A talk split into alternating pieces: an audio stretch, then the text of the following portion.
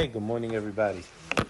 So, the, the question that, that came up was was what was Paro thinking, I, and, and then we're going to go from there into everything else.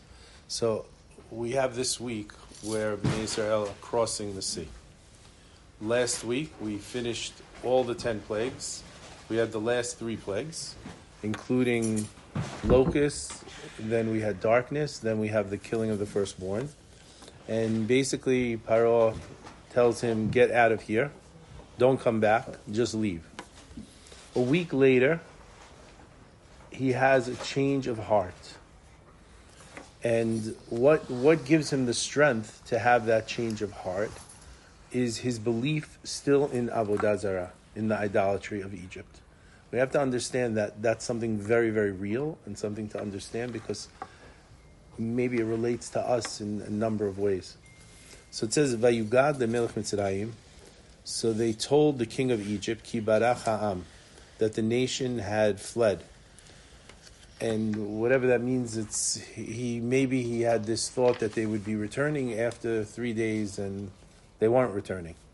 And it says, Vayahapech levav paro, his heart changed, The Avadav and his servants also, El ha'am, with relation to the people. Vayomeru, and they said, Mazot asinu, what did we do? Kishilachnu et Israel me'avdenu. We, we, we sent out Israel from serving us.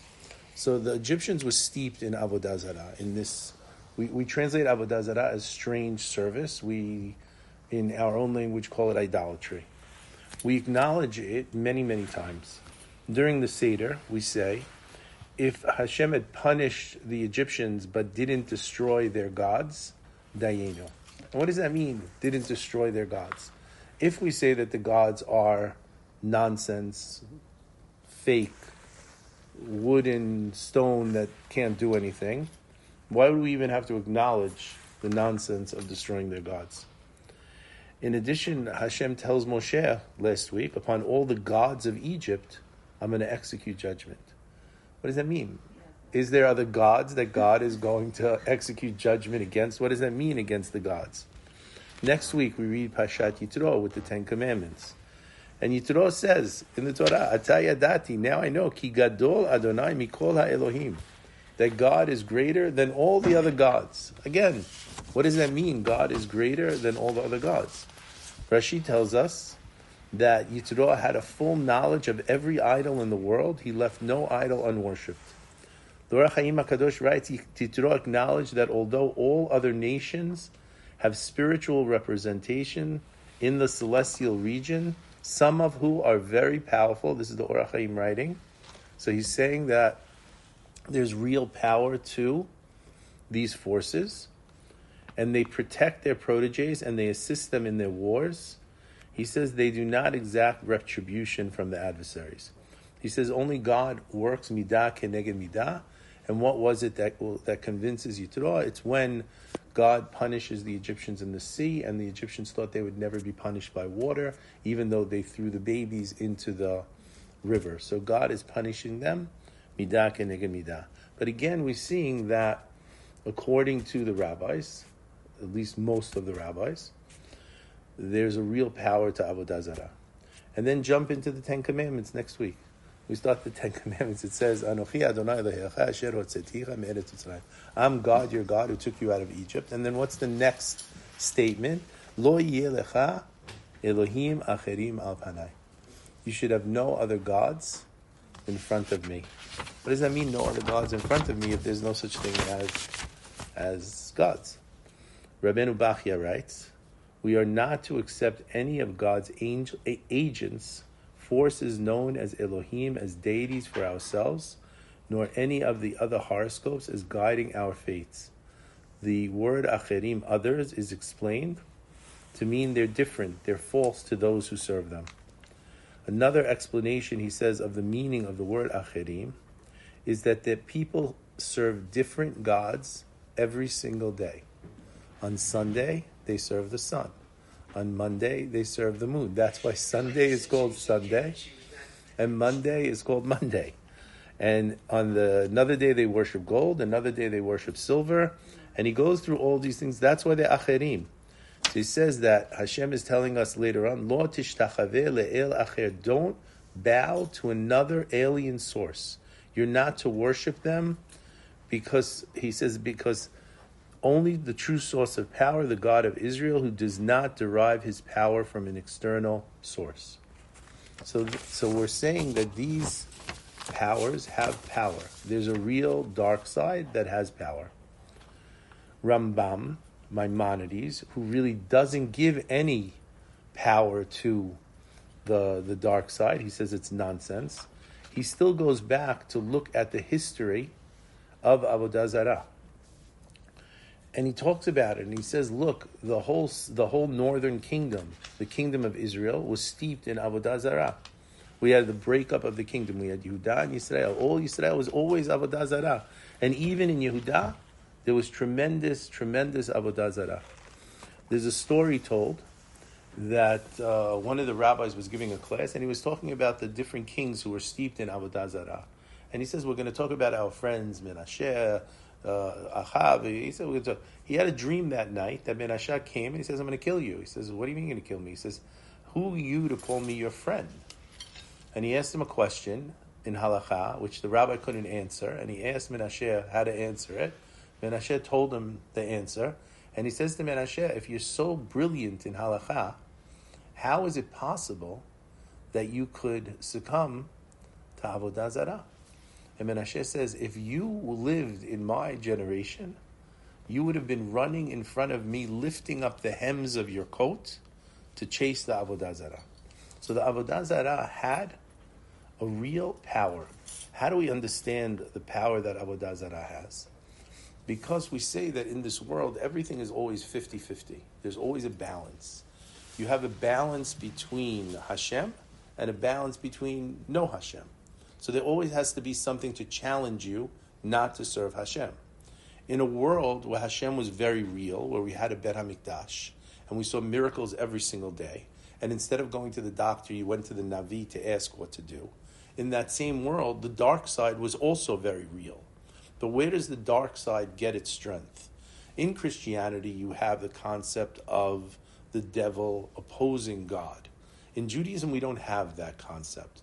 Everyone is God's servant, and everyone has power from God. So Rambam says, where did he ask the question? Where did people come up with avodah zarah? And he says it was faulty thinking from the children of Adam. We have in the days of Enosh, what happened was the the people understood that God had created the sun and created the moon and created all of the stars, and the stars basically were the vehicle through which the energy of God would come to this world.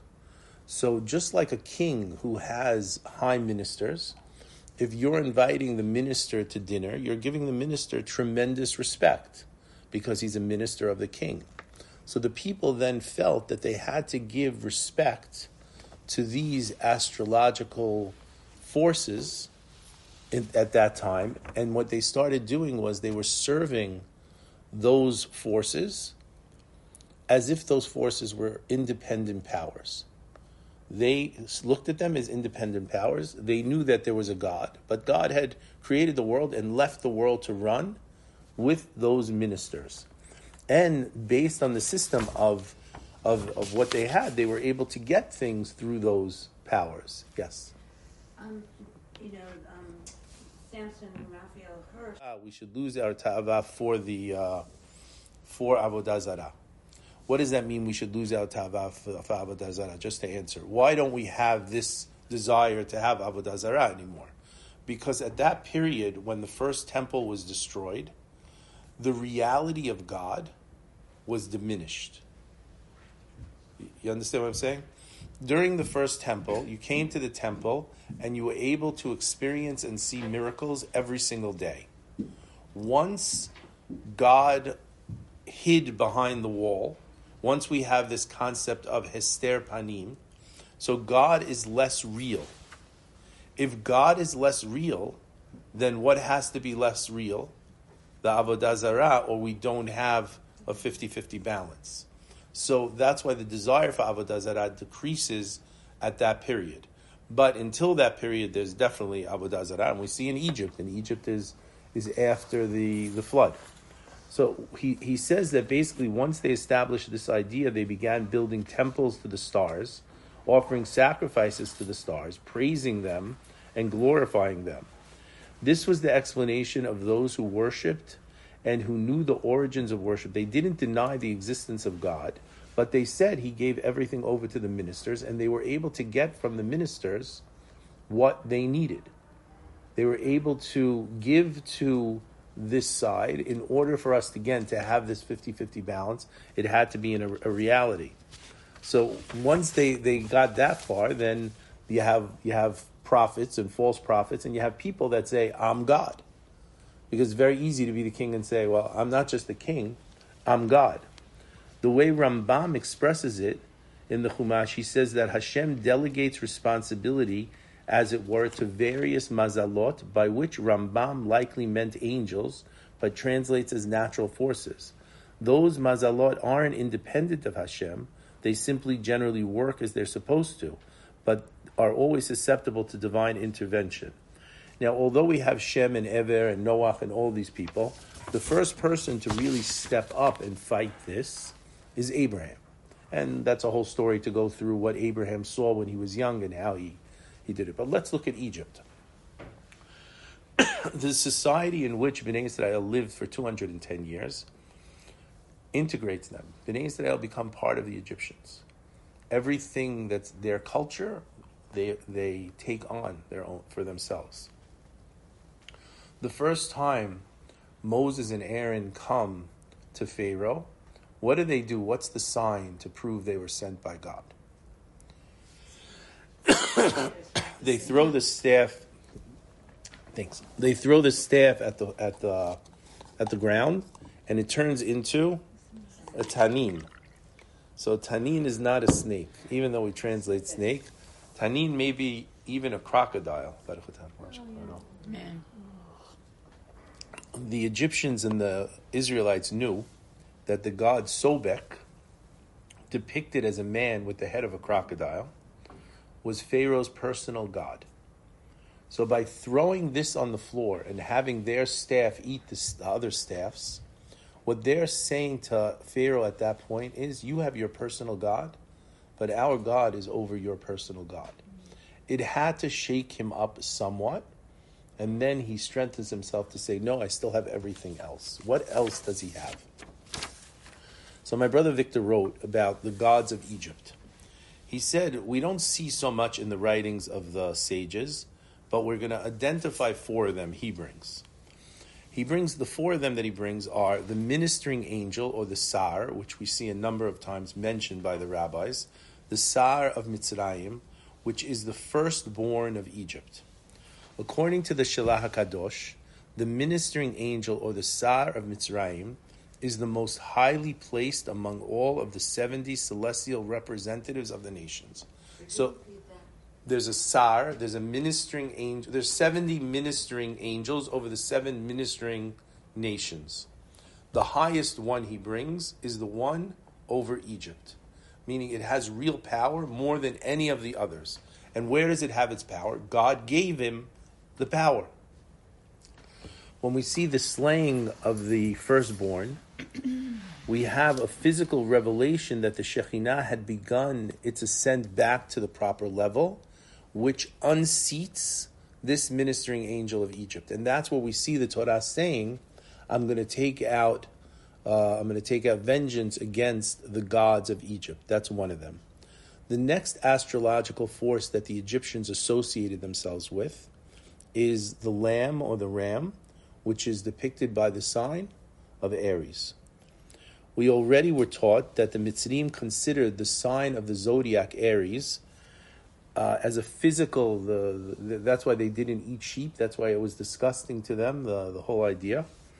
This constellation of Aries is the first of the twelve astrological periods. Mm-hmm. In order to humiliate Egypt's control over the astrological constellation, the Israel were commanded to acquire a lamb lock it up for four days, have it make noise in front of them, and then consume it as Korban Pesach. So if you're looking at this sheep as a representative of your God, it's not God. The same way that if you ask a Catholic, is the cross God? None of them are going to tell you. But if if you took a cross and burned it in the middle of uh, whatever, what would they do to you? Eh, they lynch the Jews. Eh, any excuse. Right? So said, but that's it. It's a representative of their deity. So what happens is when we have the night of the 15th of Nisan, Passover, when we kill that force, we're actually, in essence, killing that force of Aries, which the Egyptians are saying are protecting them.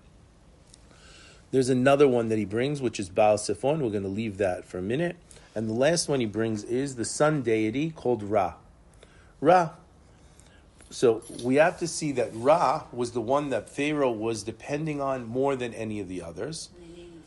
Pharaoh, Pharaoh's name is Ramses. Ramses meaning son of Ra. Pharaoh looked at himself as the son of Ra, who came from the Nile, and he's the god of Egypt. But Ra, the sun god, is what protects him. If you look at the last three plagues that affect Egypt, you have locusts. In the Torah, the description of locusts a number of times says, the kisa en haaretz, the eye of earth was covered and there was complete darkness. The locusts start, it says the wind blew the whole night, the morning came, and then the locusts came and turned the day into night. During the plague of locusts, you basically had darkness for seven days because the locusts covered everything. So that locust plague is not simply a plague of locusts, it's a plague of darkness. The next plague is darkness three days, and then solid darkness three days, whatever that is, again against Ra. The last plague takes place when? At midnight, which should have been the time of the power of both Ra and the Aries, because it was the full moon. Ra also means Ra the word Ra. Ah, so that's where Paro tells Bnei Israel, Rak Ra'ah, only evil awaits you in the desert.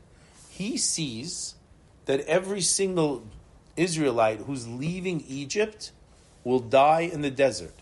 And he's warning Moses and saying, Moses, you're going to the desert, they will all die in the desert. I know it. Evil is waiting for them in the desert. Your Pharaoh to, to, to Moses on a number of occasions. He says, Rak Ra'ah, and he's using he sees the blood. He's so he's saying so he's saying Ra meaning the god Ra, or Ra meaning evil, is waiting for Moses in the desert. When we translate, it says only evil is waiting. He's saying they're all going to die. Why are you leaving here? They're all going to die. And was Pharaoh wrong? No. They all die Moses in the arguing- desert. That was Moses to That he didn't want to go in the first place. Rabbi Sacks goes further. They were saying something that they put me last. So that the, the reason we end up doing the blood and the blood on that night was to overcome some of that power. Rabbi Sacks says the plagues were not only intended to punish Pharaoh, but they were to show Bnei Israel because we were steeped in the idolatry of Egypt. You have to realize that when we crossed the sea in this week's parasha, when we crossed through the the split sea, wall to the left, wall to the right, there's still people carrying in the knapsack the avodah zarah they're still so connected, even with everything so clear, they still have the insurance policy of the Avodah Zarah. So Rabbi Sacks brings, he says that the Nile was personified in ancient Egypt as the god Hapi and was worshipped as the source of fertility. And he says that the water that came from the Nile, they praised this god. And therefore, the first plague is blood in order to show that this god's not working. The second plague is associated with Heket. Heket is the goddess who attended the births. She's depicted in all Egyptian uh, mythology as a woman with the head of a frog. She's the one who helps birth. We have the second plague. He brings each plague is associated with a different god of Egypt in order to show that the god of Egypt had no power and therefore the, they had to show not the Egyptians that their gods had no power. They had to show Bnei Israel that the gods had no power. What's interesting is when it comes to the dark side, when it comes to idolatry, it's very, very physical. It's physical. It's not spiritual. Meaning, you, the witch, for example, who's practicing witchcraft, and you have to understand that when we see Moshe comes to the mountain and God says to him, Take off your shoes because the ground is holy. That ground is holy, but the rest of the ground is not. Why is the rest of the ground not holy? Because when Adam sinned, the earth was cursed. When Cain killed Hevel, and the blood of Hevel went into the ground, God told him, The bloods of your brother are screaming from the ground. As man sinned generation to generation until Noah, the earth itself became a place of impurity to the extreme, to the point where the flood wipes off a layer of earth in order to remove some level of the impurity. When Abraham comes, he starts bringing the world back to purity. By the time Jacob has the 12 sons, they believe the world is back to purity and the earth is cured. When they sell Joseph, what do they do with the money that they use that they sold Joseph? What do they what do they do with the money? It says they bought shoes. Why did they buy shoes? Because they believe since Joseph wasn't pure, the earth was still cursed, and they needed shoes to protect themselves from the impurity of the ground. When a witch practices her witchcraft, the Gemara talks about it, different things talk about it. She's always planted on the ground with her bare feet because she's drawing from the ground the negativity or the dark side in order to practice the witchcraft. But you used to pray in the temple with bare feet. Ah, so the temple itself is Kodesh. That's the same, is holy. The same as Moses being told, take off your shoes because this ground is holy. In the temple, you weren't allowed to wear the shoes, the Kohanim, because you had to connect there because of all the earth, that was holy ground with no negativity whatsoever. Outside, you had to wear shoes to protect you from the negativity. That's still the case? So we don't go onto the temple now. No, it's called earthing. Um, earthing. Grounding. You- We're gonna tell Sammy. People do it. That's It's, keep it's def, there's, I, I, I, from, With a I bare mean, look, I walk on the beach. beach. I'm not telling you I don't walk on the beach, but there's definitely an idea that a person should wear shoes to protect themselves from the negativity of the earth being cursed. But what about the positivity? I don't, there? I don't know enough. Well, you know, when we're praying, are we, so- we're supposed to. You should praying? definitely cover your feet. Really? When you're praying? Really? Yeah, yeah, a person should definitely cover their feet. Even, even a I person I feel much better without. And I heard. Nothing? At home? barefoot? When you pray, when you, when lighting the candles, I whatever, you shouldn't be barefoot. Yeah, a person shouldn't be barefoot. I thought it's better. I don't know why I heard you spoke because it's what the Beit Hamikdash. You're supposed to pray No, no, shoes. a person should definitely not be barefoot. When I was at shul, someone said I like I touched my foot or something. You gotta wash they your hands. said, No, you always wash learn that when you- hands that When you you wash your hands. before you pray, they tell you to, like, on wood. Yeah, or Should just we pray, uh, covered at home when you're praying? your feet. Your feet. You definitely should should. I mean, can you wear sandals? No, you could wear No, sandals. I could do Should I be some- I never knew that you couldn't be Women? barefoot. You shouldn't be today. barefoot. You shouldn't be If barefoot. you need to be barefoot, you're ready to do something, you You can don't, barefoot. you, you, no, you shouldn't be barefoot. No, you shouldn't. Because your foot, your feet shouldn't be touching negativity in your own home. I just we just say that a person shouldn't be barefoot. By you see that- No, no, no.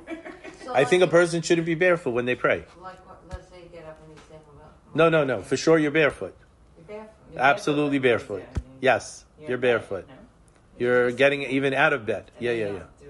And you're doing netilah. You're still barefoot. So I'm not going to tell you that. I'm not going to tell you. So again, I, I can tell you that we don't have, because God is in some ways hidden. The avodah, that type of avodah zarah is very hidden, because we don't really have open miracles today. We don't really have open avodah zarah today. I thought So- that was because the rabbi, they prayed to not have. So that's why I say they only prayed because we. Were, I think. I think that that whole story is because Hashem had to keep it 50-50. Once Hashem is hidden, the avodah zarah has to be hidden. So am I going to tell you that it's if you if you pray without your shoes on? I don't think it's gonna. But it's probably better to have Better with. with something on your feet when you pray. So I just want to go through just a, a few of the pesukim to show all the how much more is in the verses to understand than we normally would see in the verse if we just went went through it.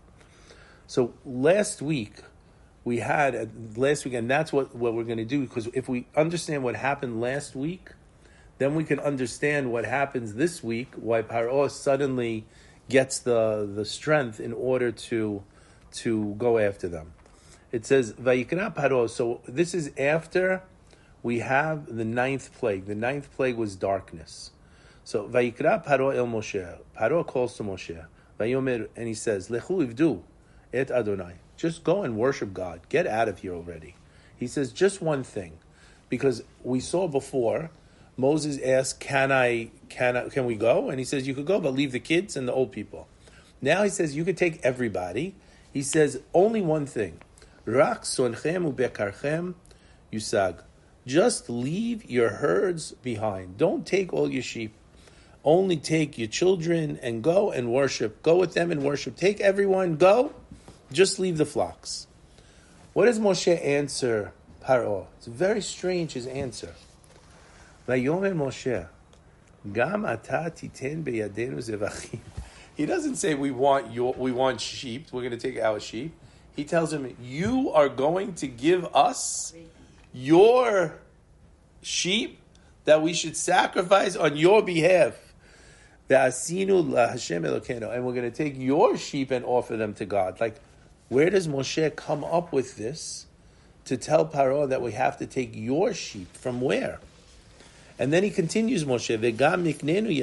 Also, we're going to take our sheep. So we're going to take your sheep. You're going to give us sheep that we should sacrifice to Hashem for you. He says, Lord Tisha, nothing's going to remain in Egypt because we don't know what God wants us to do. And then it says the next pasuk, "Vayichazek Hashem edlev Paro." God has to harden Paro's heart because maybe Paro would have gone with this idea. He didn't agree to send them. So the question that you have here is, what does it mean God hardened his heart?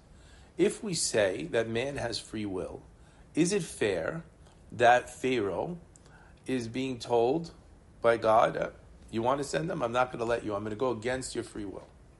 So the reality is he's not going against his free will. God hardening his heart is basically giving Pharaoh the ability to have a 50 50 decision again. What's happening? If someone comes to you with a gun and says, Give me your wallet, what are you going to do? Give them your wallet. Do you really have free choice whether or not you're going to give them your wallet? It's real out. You have to do it.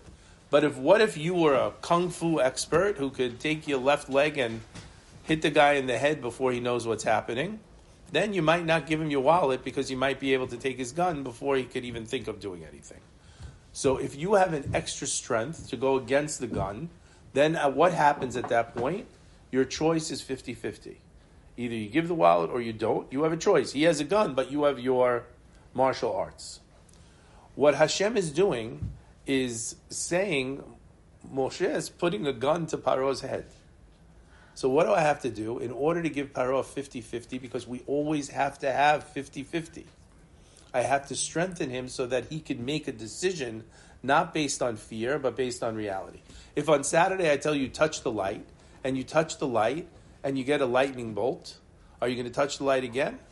No, because you lose your you lose your free choice. The world always has to offer us free choice. That's a huge lesson that all of us have to know. We always have free choice. So now, Explain why the first five, Paro so so the, the other opinion is the first five times Paro hardened his own heart. He was obstinate, and then one opinion is because he did that, God punished him. But the other opinions say no, God had to give him strength in order to be able to have free choice. So it says, Vayome lo Paro. So Paro now tells Moshe, Lech me'alai, get out from in front of me. Now Paro was definitely afraid of Moshe. He didn't try to ever kill him. He didn't do anything against him because he saw this guy was walking in the palace. None of the guards would stop him. None of the dogs would stop him. None of the lions guarding the palace would stop him. This guy is definitely from some other power. Now he changes his whole tune and he tells him, Get away from me. And not only that, he shamer lecha Watch yourself. Al tosef re'ot panai. Don't continue to see my face. Ki beyom re'otcha panai tamut. Because on the day you see my face, he tells Moses, you will die. He doesn't tell him, I will kill you. He tells him, you will die. There's people who want to kill you. I'm going to let them kill you. Moshe says, no, Hashem already told me they're all dead. But now Paro tells him, you're not coming back to me ever again. Now what happens? Moshe responds, Vayomer Moshe, Kan dibarta, just like you spoke, lo osif od re'ot panecha, I will not continue to see your face. Now it seems like the chapter is over because in the Torah, in the Chumash, the Goyim separated to another chapter, but it's not really another chapter because Moses is still standing in front of Pharaoh, and we have these really strange conversation now between him and God while he's standing in front of Pharaoh in the palace. Here's the next problem.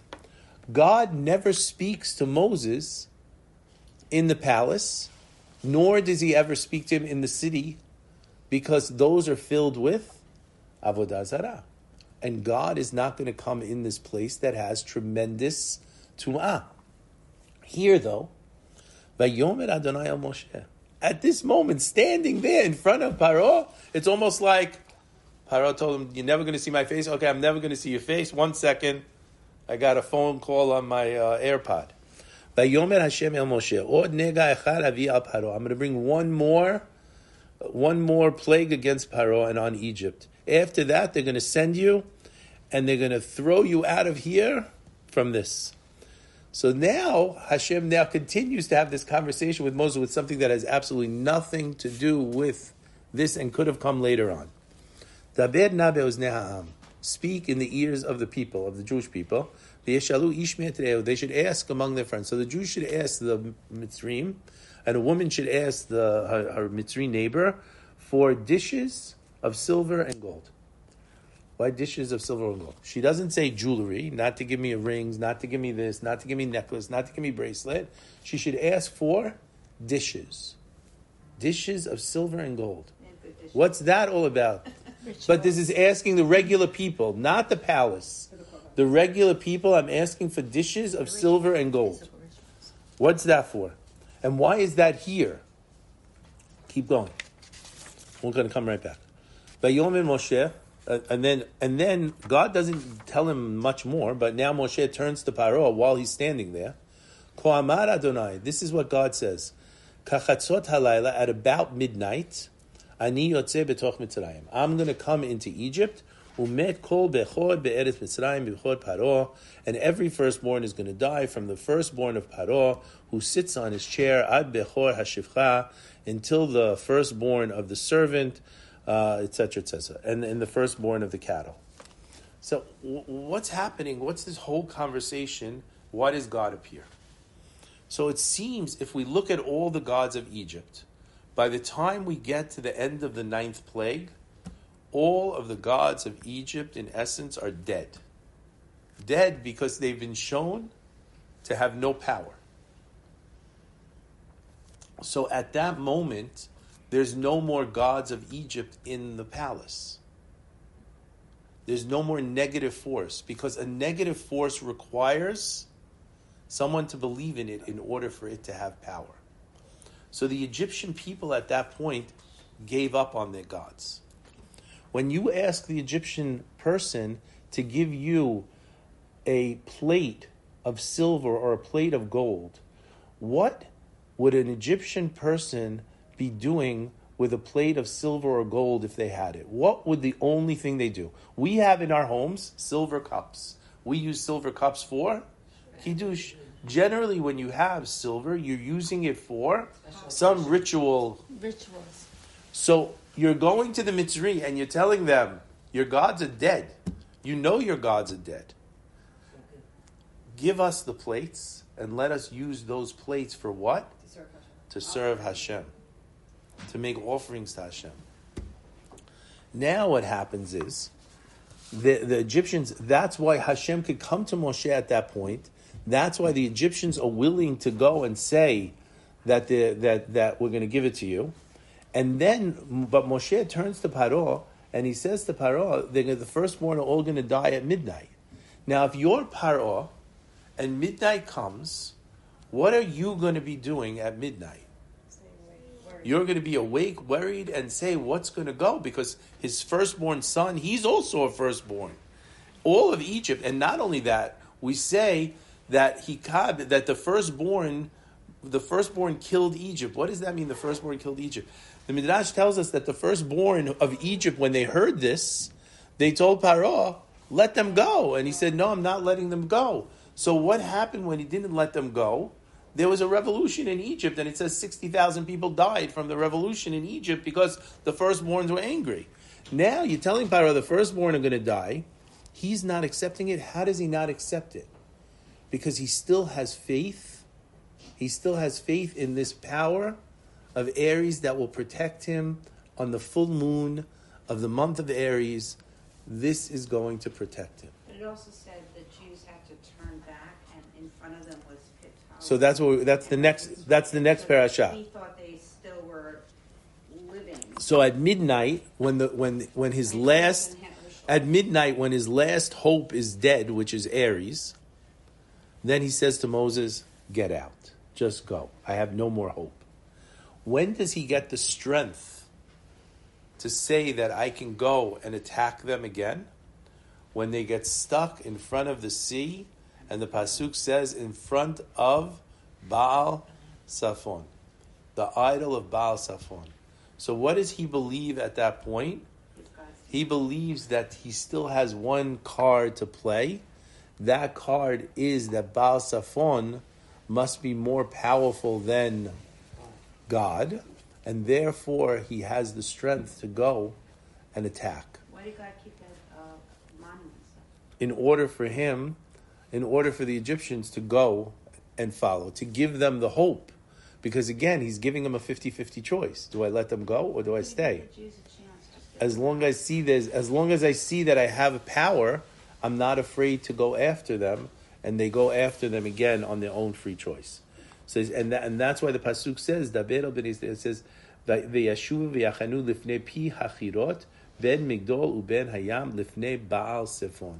He literally sends them to sit in front of Baal Tzefon in order for them to uh, to to have this. So now this whole idea of, of avodah zarah is a, is much wider than, than than we can imagine. What is avodah zarah in essence? Avodah zarah is when we it's it's when we give power to something other than God. We assign power to something other than God. I saw a, d- a description from one of the rabbis. He writes, according to the Torah, idolatry entails a much wider definition than simply bowing down to a created image. Idolatry consists not only of one's actions, but also of one's thoughts. A person who thinks avodah zarah, that's the one sin that a person could be guilty. This does not limit idolatry to one believing that a physical object is worshipped. Idolatry is a much wider category that includes an individual's spiritual outlook. Idolatry can best be defined as the, uh, as the deification of any created thing, being an object, concept, philosophy, or an individual. The object of deification therefore becomes the focal point of one's life and lifestyle. We have a horse, we have a that right. like The hand, like the hand and That, that's anything that a person really believes has power other than Right. Hashem. So That's then you're not not allowed to believe that. Absolutely. Shouldn't wear and put those things. A- absolutely, we shouldn't do You shouldn't any. We shouldn't attribute any power to anything other than Hashem. Like with their, you know, Like not using time. So that, that you're taking something and you think it has power, it doesn't have power. If you're using it as a symbol to remind you, so the story I'll tell is the story about the red bracelet. So there are people, you know, Madonna's red bracelet, right? We're going to go buy it online. Changing so, seats. so you're going to buy the red bracelet online, and that's going to protect you from all evil. What does that mean? Berel Wein, Rabbi Berel Wein tells a story about a Yankee. His name was Mike Par- Par- or whatever. He was a third baseman for the Yankees, and he was going to be the guy after Mickey Mantle. He was going to be the great Yankee. He got injured the first spring training, the second spring training, the third spring training. They asked him, Mike, how are you going to avoid getting injured? He lifts up his hand and he's wearing a red string. He says, My grandma brought it back from Sicily. This will protect me from getting the evil eye. Right. So now, where do we get the red string? Oh. Where do we get it from? So we get it from Kever Rachel. How did you do it? So when we went the first time to Kever Rachel, when it was the old days, we actually did together where she was on one side, I was on the other. We, the lady gave us a big string. We went around the Kever seven times, and that's the string you can take, and you can make the red string. If you take now, you so the red string's supposed to protect you from ayin hara, right? How? If you take the red string and you put it on, and you say, "This is to remind me of what?" Of Rachel Imenu, then it works. Why? Because Rachel Imenu was the one person who didn't have ayin hara. She was supposed to marry Jacob. She lets her sister take her place and doesn't even tell her sister, "You took my place." Wow. So she was willing to give up everything, which would have made her marry Esau, maybe. She was willing to give up everything for her sister. She wasn't jealous. If you could eliminate jealousy in your life by reminding yourself, I should be like Rachel, then maybe it could work. I got it. But when we when we give when we give power to something, so this the thing is there's a horse and a rider. There's a body and a soul. What do you give the power to? The body or the soul? The soul should really be the rider and not the horse. But what do we do? We put the horse more important than the rider. There's a question when it comes at, especially when the, when they talk about avodah zarah relating to Rome. One of the things is, do you eat to live, or do you live to eat? Because even food could become an avodah zarah. You're in Rome, they would eat a meal, they would go to a special room to get rid of everything they ate. They would come back and eat again. They would do it again and come back. And they would just enjoy everything they could enjoy because the physical world became the avodah zarah. Rabbi Mansour talks a lot about people how they make money, the avodah zarah, because they think money is going to take care and, and do everything. There was a rabbi, he was giving a, a speech to people, and he said, What happens when, chas v'shalom, the doctor comes and tells a person that they have terrible sickness? And they tell him, You have six months to live. Does that person accept the doctor giving them that, or does the person have to believe that Hashem could do anything?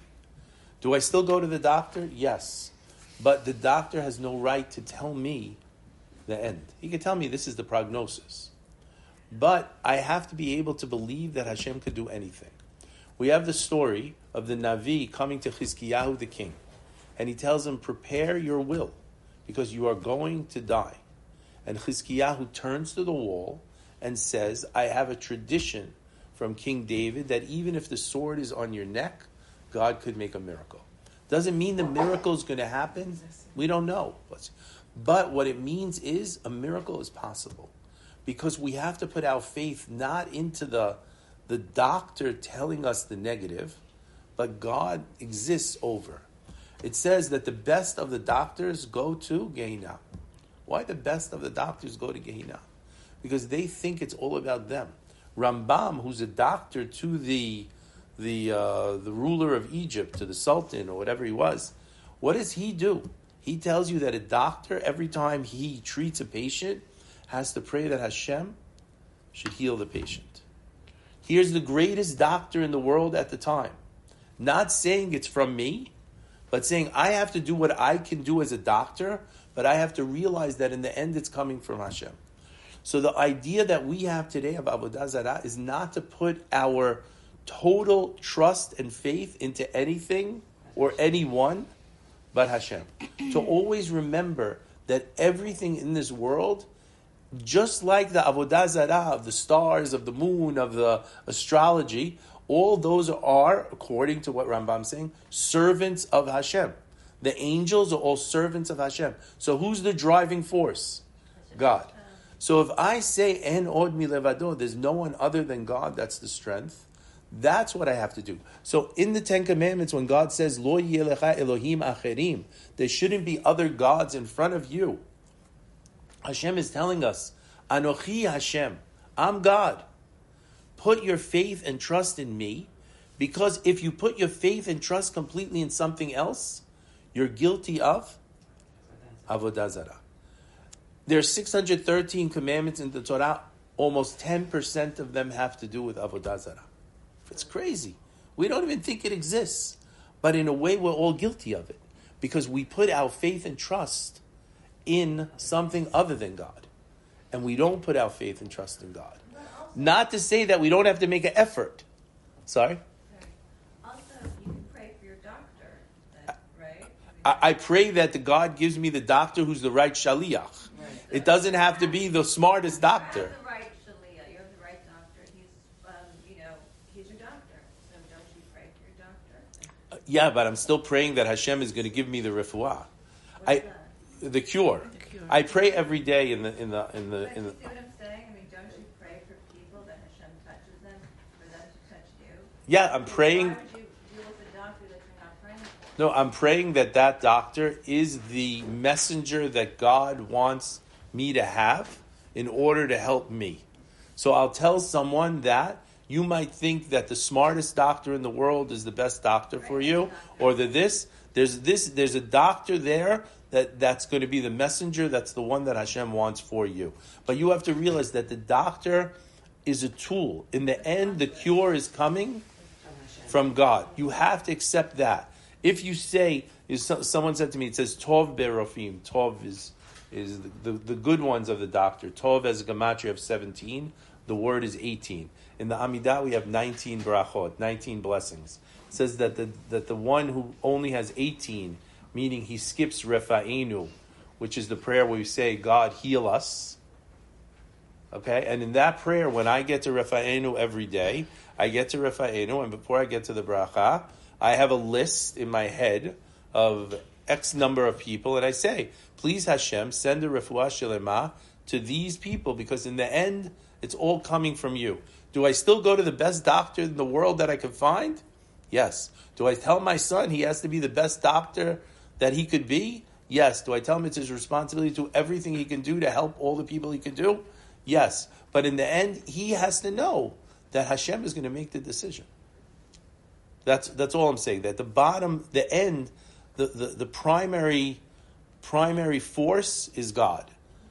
And everything else is just a conduit. If we understand it's a conduit with God as the primary, then we're good. If we think it's an independent force, that's why it's Elokim Acherim. If I think it's Acher, separate of God, independent of God, then I'm guilty of idolatry. Okay. Okay. Thank you.